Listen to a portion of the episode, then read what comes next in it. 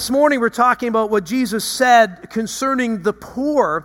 And when I first heard that song, I was like, oh, another guilt thing. You know, do something. We're asked to do something all the time. And, and when I looked at the passages and some of the things that Jesus said about the poor, I get this sense of being overwhelmed, don't you?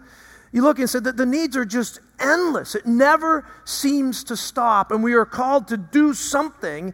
And yet, as I dive into the words of Jesus and I look at the scope of his word, I understand that when we do something with the heart that God calls us to do it with, it really is powerful. It really is a powerful thing. These words of Jesus that we've been talking about in this series, what Jesus said about, have been that, haven't they? They've been very challenging, challenging to us. But I think as we go through today, what Jesus said about the poor, I hope you're encouraged. I hope you're encouraged and inspired that, you know what? I can do something. I can do something. I don't need to be overwhelmed. God has given me one life and He's given me one purpose, and it's to fulfill the work that He gave for me to do. Not for you to do or you or somebody else, but God has given you and I a sphere of influence that we are in, and He's called us to move into that in the name of Jesus Christ. Not in our own power. And we do it for the right motives, it's a powerful thing because it's His work and not our own. You know, two uh, passages came to mind when I was preparing and uh, what Jesus said about the poor. One of them we find in Matthew chapter 26. If you brought your Bibles with you, you might want to turn there at this time. We have it on the uh, screen behind us. And Cactus Venue, you can turn to Matthew chapter 26 this morning. And verse 11, we come to this phrase that Jesus said that came to mind when I was thinking about the poor. And that was that Jesus said that the poor will always be with you. Do you remember that phrase? And I thought we need to look at that in context. I mean, have the poor always been with us? They have, haven't they? It's never gone away. We've had groups rise up, and we've thought, well, maybe our goal is to eradicate poverty. I don't think that's what Jesus had in mind when it came to coming alongside the poor. I think he had something else very different in mind. And I hope that you flip a switch today, maybe have a little bit of a paradigm shift to see how Jesus viewed, dealt with, and calls us to deal with this whole idea of the poor. Look at Matthew chapter 26 and verse 11. Again, the context here is that Jesus has come into Jerusalem. He's had this triumphal entry. He knows that in just a couple of days that he is going to give his life. Meanwhile, the people that are following him don't really understand what's going on. And he comes into Bethany. He's eating at the home of a man by the name of Simon the leper. And when he gets there, a woman comes up to him and she cracks open this jar of perfume. Theologians tell us that that was a very expensive jar of perfume, one that any one of you would love to have on Mother's Day. It was worth about a year's wages. And she takes it and dumps it on Jesus' head, right in front of his followers, right in front of his entourage. And there's a, a, little bit of an outrage. They're like, whoa, wait a minute, wait a minute. What are you doing? Do you understand how expensive that perfume is? That you could have taken that and been part of Jesus' vision to be justice in the world. Poverty, a subset of that. They said, we could have taken that, sold it, taken the money, and we could have fed the poor right here. What were you thinking when you did this? And that's where Jesus says these provocative words in verse 11 of Matthew 26. He says, You will always have the poor with you, but you will not always have me. The poor will always be with you. I wonder if Jesus had something different in mind when it came to this whole idea of the poor, because that seems like kind of a heartless, um, self aggrandizing statement to say, doesn't it? And then to make matters seem a little bit worse, I look back on the purpose statement that we gave last week when it came to justice, back in Luke chapter 4, if you want to flip one book over, and verse 18. Look what it says up here in the screen. When Jesus said, I have come, he said, The Spirit of the Lord is upon me. And, and he said, I'm here to proclaim liberty to the captives, recovering of sight to the blind, to set at liberty those who are oppressed. But look what he said about the, the poor. I have come to give good news to the poor. Now, if you're a physically poor person, wouldn't you say something like, maybe you should have come to give me a job? Or how about food? Right? Or how about a little bit money? That would have been more practical. But why did Jesus come to bring justice to the world? But to the poor, he said, I've got good news for you. And so I combine that with the phrase that the poor will always be with you, and I've come to simply bring you good news. And I find some of the words that Jesus says about the poor to be kind, kind of disturbing, don't you? Kind of disturbing. What is Jesus really saying here? I believe Jesus did come to preach good news to the poor. And as I studied this and I looked at his life and the message here, I realized that poverty is a lot more than economic scarcity. Jesus is saying something far richer here, and that is that every one of us has a deficiency that impacts us at the core of who we are. And the, therefore, the good news is that in the face of our poverty, be it physical or be it spiritual, now get this, Jesus is our wealth. That's what I believe that he's saying. In other words, he's speaking in that upside down, cryptic way that Jesus tends to speak when he says, Love your enemies. The last is going to be first in the kingdom. And so I wonder if the secret to addressing this whole idea of poverty is to ultimately surrender to it. You say, what do you mean by that? To give up, admit your loss, and to recognize that Jesus is your wealth. In the words of Larry Crabb, an, uh, an author and a psychologist, he said he was going through a very difficult time in his life, a time where he realized that Jesus was all that he had. And he came to a joyous place of recognizing at that moment that Jesus was all that he needed. Could it be that that's what Jesus is talking about? When it comes to what he said about the poor, that every one of us sitting here have gone through a time of being spiritually deficient. We all know about people who are physically poor. That's certainly in our faces. That happens. We see it all around us. That happens sometimes through generational poverty. People, uh, the sins of our fathers, Exodus 20, can impact us. Laziness, a sense of entitlement, unemployment all contribute to this idea of physical poverty that we see. There's situational poverty, circumstances that come upon us that are really out of our control. But I would argue what Jesus is saying, what Larry Crabb realized, that the greater of the two kinds of poverty is this idea of our spiritual deficiency. Like justice, Jesus declared that the poor was one of the reasons that he came. Like justice, if we just take care of the physical needs of the poor, but we don't give them Jesus, we give them no eternal value. And like justice, if we just give them Jesus, but we don't take care of those physical needs, there's no credibility in what we're doing. And like justice, we said last week, this idea of being in tune to the needs of the poor, ready to respond, needs to be part of yours and my DNA. It becomes so much a part of who we are. Really, in essence, we're aligning our will with that of Jesus. We're becoming so much like Him. We begin to think like Him and act like Him, and we understand what He says the poor will always be with you. And then we understand that there is really good news to preach to the poor. And so here's the main point in your outline if you're taking notes this morning that is this that I wonder if what Jesus meant was that meeting needs physically provides the platform to address the greater needs spiritually. I would add a second one to that I didn't put in your outline, but I think another response to poverty is that it reveals where our heart truly is. Think about that for a moment. How we respond to see that there are needs in front of us and how we respond to that reveals where our heart truly is. Jesus made it clear. We are never going to eradicate physical poverty. It's part of the curse that we live under on this earth. But we can all, all address spiritual poverty. Every one of us, if you are here this morning, if you've committed your life to Jesus Christ, you have dealt with this idea of spiritual poverty. poverty. You've had to come to a place in your life where you recognize I'm hopelessly lost, and the only ultimate fulfillment any one of us will have in physical poverty or spiritual poverty is in Jesus Christ. And so, what does He expect us to do? Just like the song says, we need to do something, but I'm overwhelmed when it comes to physical poverty. I look at it all the time and I, I don't want to be told to do more. And so, what I hope in our time remaining this morning is just to give you some handles on this to get traction on what your part is in being the hands and feet of Jesus when it comes to the poor. And by the way, I want to celebrate alongside of you that Scottsdale Bible Church does a very good job with this. This is one of the reasons that my wife Karen and I came to this church because we saw what many people coming together can do in impacting a community.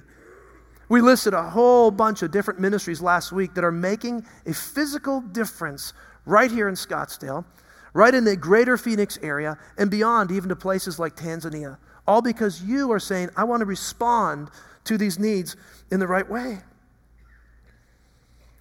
I remember hearing messages on the poor and always feeling guilty Like as soon as I bought something, I should feel guilty about buying that material thing. Or I need to stop every time I see someone on the street that's holding a sign. It's virtually impossible. And then I remember what the Apostle Paul said to Timothy. Do you remember?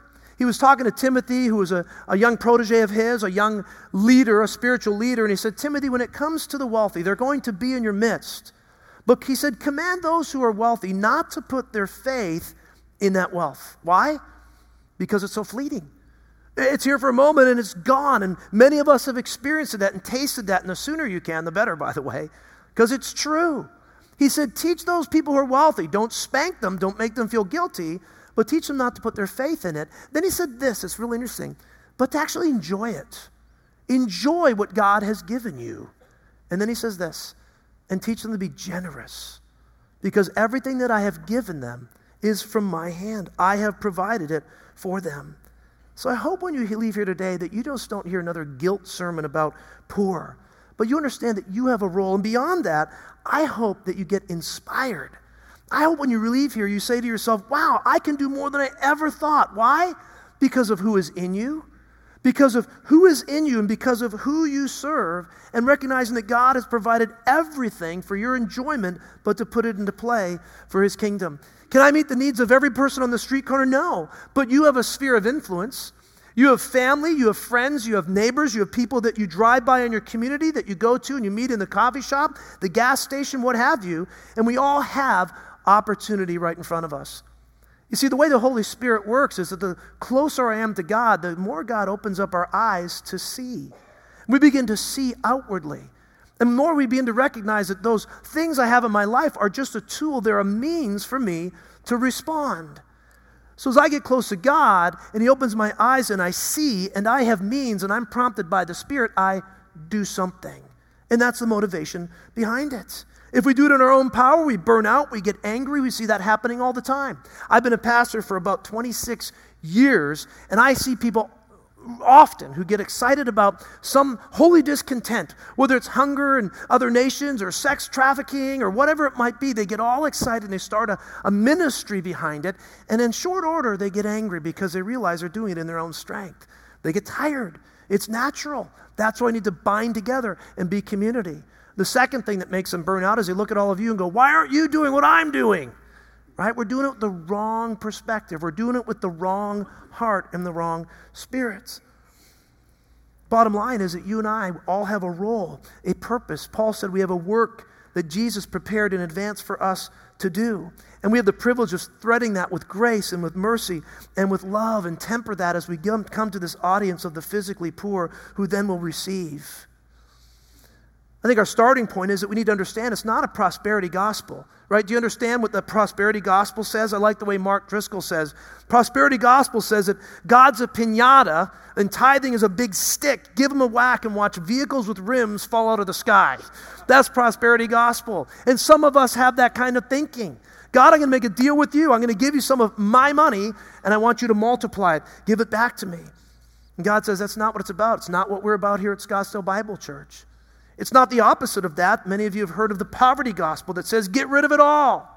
Don't have anything. Don't make any money. Don't work hard. And don't make too much. Don't give much because the less I have, the less I make, the holier I am. Have you met people like that? Just get rid of it. I remember I loathed money. I was going through hard times with uh, things would break down. I'd, I'd, establish a budget, and all you budget people, you financial people, budgets work until something happens that's not in the budget, right? Cars break down, medical things happen, and I know you can plan for those things, but some of them are overwhelming. And all of a sudden, we're putting things on credit cards, and it's not a trip to Hawaii. And I began to just hate money. And I sort of got proud of it. I'm like, no, don't talk about money. I don't, I don't like to have anything to do with money. And that's exactly what was happening. I was proud of that, and I realized it was pride.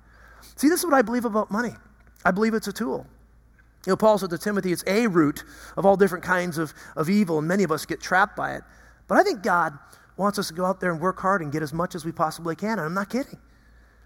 But the, for the purpose of putting it into play for his kingdom as a tool to meet physical needs, as a platform to get to the greater need, which is eternal life that we're called to give. We don't advocate prosperity gospel or the poverty gospel, but we do advocate working hard, work smart, work fair, grow your wealth little by little, like, like the proverb says. And first of all, see yourself as a generous steward.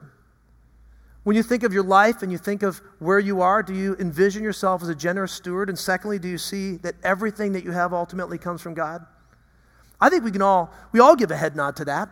We all say, yeah, I get that. But functionally, I wonder if we really do believe this. You, used to walk, you could walk alongside me for a day and you'd see how this is a battle in my own life. To see that God owns everything that I have and He gives it to us. So everything we have is re- received as a gift. And we are called to be his stewards. Our job then is to disperse, dispense, and distribute the resources that God gives to us in a way that glorifies him and helps other people. Does that make sense? Helping meet the need to get to the greater need. In fact, it's really the opposite of all the prosperity thing. It's kind of a, what some have called the generosity gospel. That's what it is. What does that look like? What does generosity look like in our lives? How do we get to that place where, like Mary, we're pouring out a whole year's wages onto Jesus? How do we get there? Let me tell you what's helped in my life.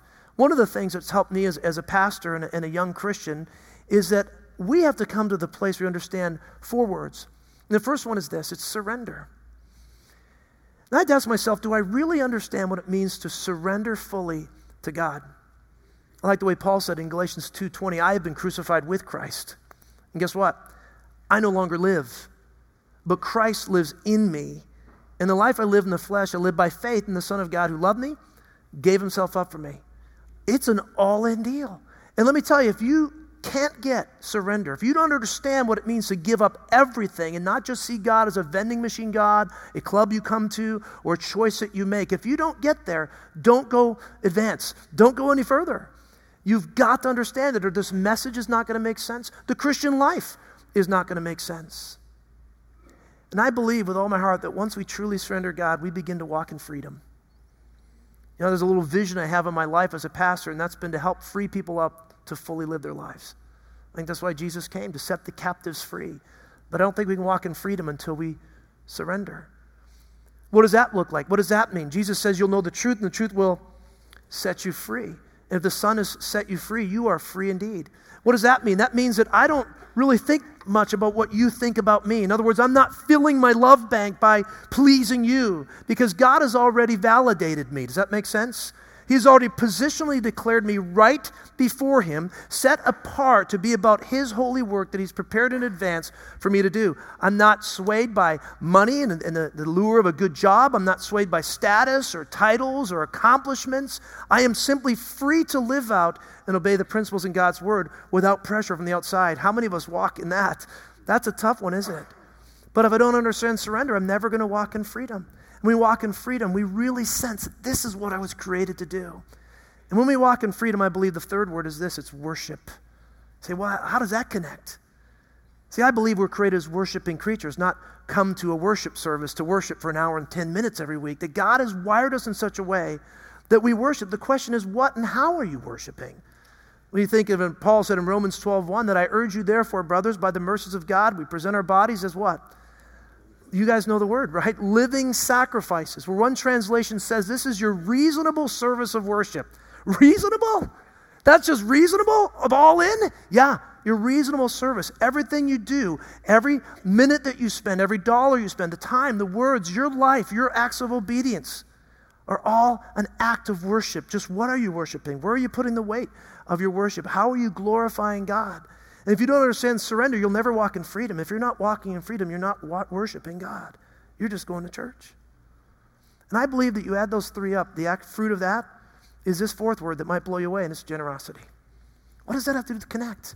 Because as I've had the exercise, the discipline of trying to surrender to God, which we do once and for all, making the decision, but every day Jesus says, remember, take up your cross and follow me. Remember who I am. Remember who you are not. Every day, remember, remember, remember. Coming to church is partly remembering, partly resurrendering, grouping together to remember that life is not about me. And as I've been doing that, I'm experiencing more and more freedom in my life, less pressure from the outside. It's so wonderful to experience that kind of maturity. Boy, and I am tasting and seeing Jesus like I never have before, worshiping Him really, truly, not just getting the emotional charge, but experiencing who the living Jesus is and how he impacts the do of my life. And guess what? I want to do more. Just like the psalmist who says, Your precepts, your commands are not burdensome for me. Just like the woman who wants to pour the perfume onto the head of Jesus. I'm not quite there with the whole year deal. But you see, as we grow and we mature, we begin to live the result of that increasingly, which is an outward life. We begin to live our lives as an outward expression of a deep seated, I get it kind of faith in Jesus Christ. And all of a sudden, when he says, The poor will always be with you, but you'll not always have me, all of a sudden, when he says, I came to preach good news to the poor, we start to get it. We start to understand what it's all about in our lives. And so I want to look at a passage of Scripture in the time that we have remaining in Luke chapter 21, another example, we saw Mary in, uh, in Bethany, what she did with Jesus, but I want us to look at a very famous passage in Luke 21, four verses, verses 1 to 4. And it was the story of the widow's mite. You know the story. The woman who put it all in. But to set it up, I want to look at the, uh, the verses previous to that, kind of the prequel. If you look at verse 20, back a few verses, in verse 45, we see that Jesus has been having this ongoing battle with the spiritual leaders. And he kind of hedges them in and really confronts them strongly. And speaking to his disciples in Luke 20, verse 46, he says, Beware of the scribes. Who are the scribes? They're the professors of that day, seminary professors, the pastors, the religious leaders, people who had a lot of spiritual influence, who took what God had said, the law they had at that time, and they used it to help people come to know God and to see God. Only problem was they were abusing that. And Jesus has harsh words. He says, Beware of the scribes who like to walk around in long robes and they love greetings in the marketplaces and the best seats in the synagogues and the places of honor at feasts, who devour widows' houses and for a pretense make long prayers. They will receive a greater condemnation. Wow. Hard words from Jesus about people who had learned to work a system that God had intended for freedom and they used it for their own benefit. And God says, I've got a problem with that. Jesus said, avoid them all. Have you met people like that in your own life today? People who take advantage of the Word of God to, to, profit themselves. And Jesus says they're in for a heap of trouble. And worst of all, they took advantage of the disadvantage. They were fakes. Widows back in that day, if you know much about your church history or his, history or the culture back then, if you were a woman and you lost your family and you lost your spouse, you essentially lost everything. You were as close to what we would see as a homeless person today as ever. If she had a little bit of money, a little bit of land, the scribes would prey upon those widows. That's what was happening. Jesus was saying, I've got a problem with that. They would come alongside pretending that we want to meet your needs. We want to take care of you, all the while siphoning what little they had off. And, and Jesus says, that is not a good thing. You're fakes, you're phonies, and you're asking for trouble. And Jesus says, stay away from people like that. Now look at verse 1 of Luke 21. It's a context. This is not a parable. This is something that was actually happening. Jesus comes up, and there's wealthy people putting money into the treasury. And then he sees this widow who drops in just a couple of tiny coins. Look at verse 1 of Luke 21. Jesus looked up and he saw the rich putting their gifts into the offering box, and he saw a poor widow. And she put in two small copper coins. And quickly he realized and he said, Truly I say to you, this poor widow has put in more than all of them. For they all contributed out of their abundance, but she, out of her poverty, put all she had to live on. What a contrast.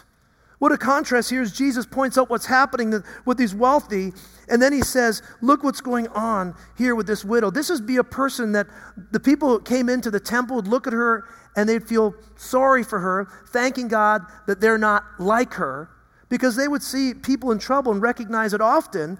People in trouble, they believed, brought that trouble on themselves. And so Jesus turns the tables, takes an unlikely hero again, like he does so often, and he says, In God's economy, we might get all excited about a check that has a lot of zeros behind it. God said, I don't have a problem with that. He says, But in my economy, that dollar fifty that no one hardly ever notices is more than the check with all the zeros behind it. He's not coming down on the wealthy, he's not coming down on people with money. He's coming down on something that wealthy people have the tendency to do with money, and that is they use it to impress. Do you know people like that? God says, check your heart when it comes to that. Who gave out of their abundance and not out of what they had. And the widow gave out of her poverty. See, we think when it comes to poverty that it's all about the people who have helping the people who have not. And Jesus points out right here that even the most impoverished among us can live a generous outward life. Isn't that amazing? So he must be thinking about something different about this. And what is it? It's a huge point. And the huge point is this this reflected her heart's condition. What was the condition of the widow's heart? She was all in. She was all in. She could have held one of those coins back, but no, she put it all in. Just like Mary, who anointed Jesus with everything, with something so incredibly valuable. You see, I think Mary, I think the widow, they saw something that we often miss. You ever notice that when Jesus was going through his ministry, often he said to people he was, who were following him, he'd say, Who do you think I am? Said to his disciples, Who do people say that I am? People say, Well, some of you think that you're our Elijah. Some of you think you're a great prophet. Well, who do you say that I am? You are Jesus Christ, the Son of the living God. And the same question is for us. If we, if we were to get what Jesus says about poverty, who do you say Jesus is? Do you know him? Do you understand him? I want to have the kind of faith that Mary had. I don't know if I'm there. That's power. I want to have the kind of faith that the widow might had, that she had in putting it all in. I wonder if I've truly seen Jesus. Have you ever met somebody who's seen Jesus? You're like, well, all of us. But who gets excited what happens to a person who's truly come to know Jesus Christ? Their life changes, doesn't it? There's a transformation. You look back and go, I don't know what happened. Like the blind man Jesus healed. One moment he couldn't see. He's like, I don't know what happened. I just could. Now I can see. That was his story. That was his testimony. He was excited. Like Peter and John in the book of Acts, they couldn't contain. They were so excited. Their lives are transformed. And like Mary and like the widow, I wonder if we see Jesus the way they see Jesus. You see, we wouldn't have to even listen to a message about the poor. We wouldn't have to debate about best methods and practices to take care of the need, what ministries we should do, which ones we shouldn't. We'd simply respond to the world that's right in front of us, to the needs of the oppressed. You see, we'd have a message in us. Like Paul said, it's a treasure in earthen vessels, and we'd keep spilling it out. Something we couldn't quite contain because it so impacted who we are. There's no sense of obligation when we see Jesus this way. I don't know about you, but offering plates go around. I'm like, oh, okay, it's a challenge, it's a battle, it's a good battle. But many times we give out of that kind of response. But if I see Jesus, I just can't give enough. Spiritual leaders gave for selfish reasons. It was about getting recognition. It was about a what's in it for me attitude. And all how that can be revealed in all of us, isn't it? Why did you come to church today? Why are you here? Did you come to church for you, or do you come to seek a God who can transform your life? Only you can answer that question. Do you come to church to sit and to take in and listen to some good music, or do you come to seek an opportunity to serve, to give, to love, to help? Do you walk onto this campus saying, God, who is it you want me to see today? What do you want me to experience today so I can leave here more like you? And so I can be a servant of yours right here on this campus together. Maybe you came out of crisis. That's a good reason to come to church, by the way. I'm going through a hard time. What a place to come and hear truth, to be encouraged and be given a hope. But make sure you hear the truth and you're not just here to make a deal with God. God, I've been without a job for a year. I've held up my bargain. I've come to church for eight months. When's the job coming in? When's that spouse going to come my way? When's that my body going to heal? When, when, when? When the only question that really matters is do I know who He is? And are we helping you to see that kind of God? See, the wrong answer is what do I get out of this? The right answer is what do I put into this? What did the widow do? She put it all in. She nailed it. She didn't come to see what she could get. She didn't think if I put these two in here, I'm going to multiply my wealth. She came because of who God was and because what He had done, she was all in. She gave because she completely trusted in God. I sometimes wonder if the reason she had two small copper coins was because the scribes had taken what little she had. Money's a big deal. But one of the things we never want to forget that it's not a big deal to God. See, He put money in our world to do something. See, God's not in heaven doing a compelled by grace campaign. We need money. Got to have more gold here. We got to get street sweep. No, He doesn't need our money. We know that He doesn't. He has no use for the money whatsoever. And one of the reasons that God puts money in this world is because He's also put the poor in our midst who will always be with us. And God put the poor in our midst because He wants to know where your heart is in regards to needs that are in front of you. See, what else did Jesus say? Oh, yeah, what did Jesus say in Matthew 6? Wherever you put your treasure, that's where your heart's going to be. That's where your heart is going to be. I've placed poor people in your midst all around you. I provided a lifetime filled with opportunities for you to expose your heart's allegiance. Every day, you have an opportunity, endless opportunities, to also taste the joy that comes from lavishing God's love on people through giving of your resources to help them, to meet the physical need, to meet the greater need, to reveal what's really going on in your heart, so that God says, You're all in. You get it. From the very beginning, God said you can only have one God. Money is going to be one of those things that test that. And God says, I'll do anything I have to to go after that. So it's not your God anymore. It's a good thing. This woman was selfless, she was sacrificial. Even the physically poor, as I mentioned, they can demonstrate surrender and freedom and worship and an outward life manifested in generosity.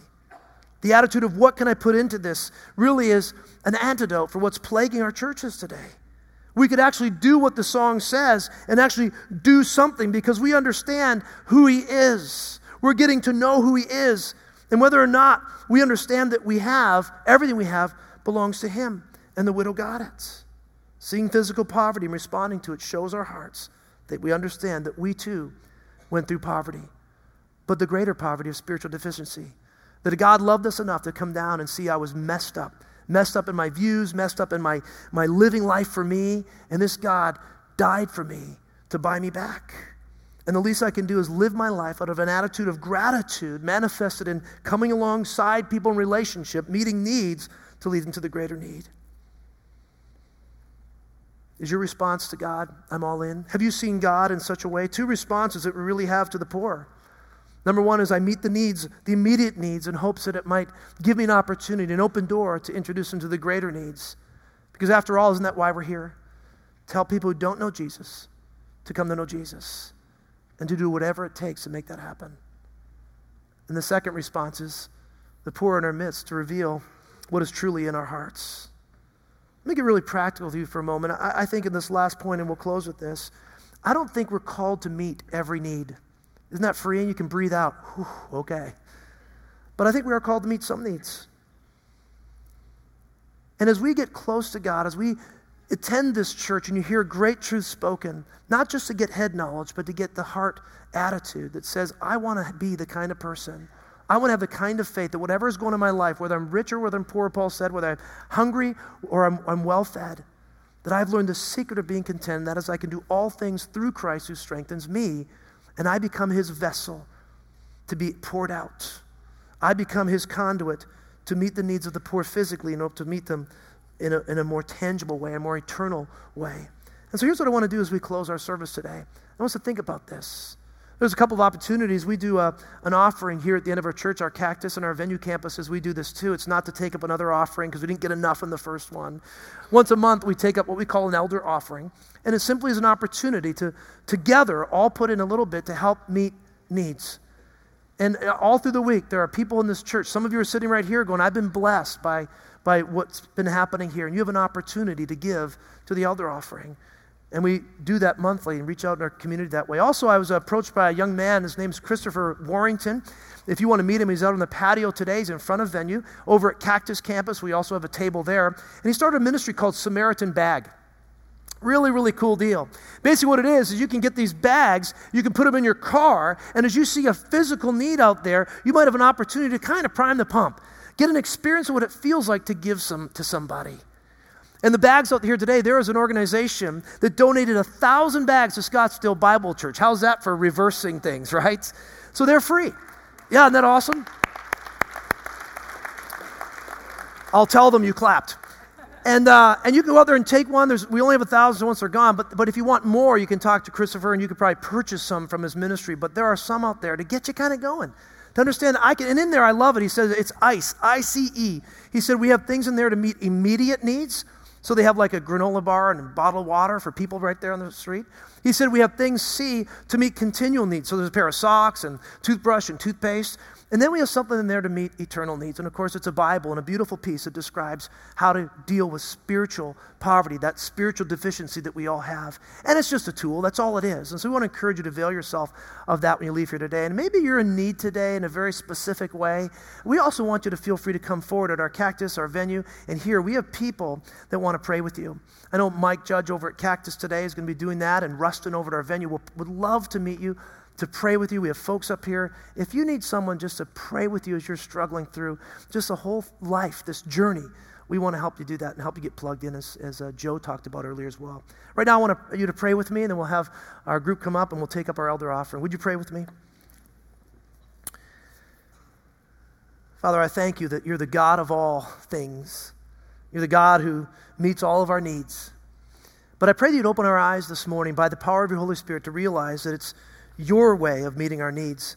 That we'd see right here that all our needs are met because all we have is met in you, in Jesus Christ. And so, Lord, like that Mary at, uh, at Bethany and like the widow who put all, all in, I pray that you could help us to have that kind of faith, for we are weak. We have so much around us, it's so hard for us to see. Uh, through the, the things that we have. And so, Lord, I just ask that you'd help us. I pray for those that are here today that are struggling with uh, feeling the sense of the, the pain of poverty or being oppressed. I pray they'd be encouraged by being a part of such a lively and incredible body. So, Lord, would you meet needs that we have so that we can go out and meet the needs that are out there so that we can have the opportunity to give the greater message? And Lord, may you help us to give a heart check this morning to realize it's not about guilt, it's about experiencing true freedom by letting it go. So, Lord, bless our time as we give now. We ask in your Son's name. Amen.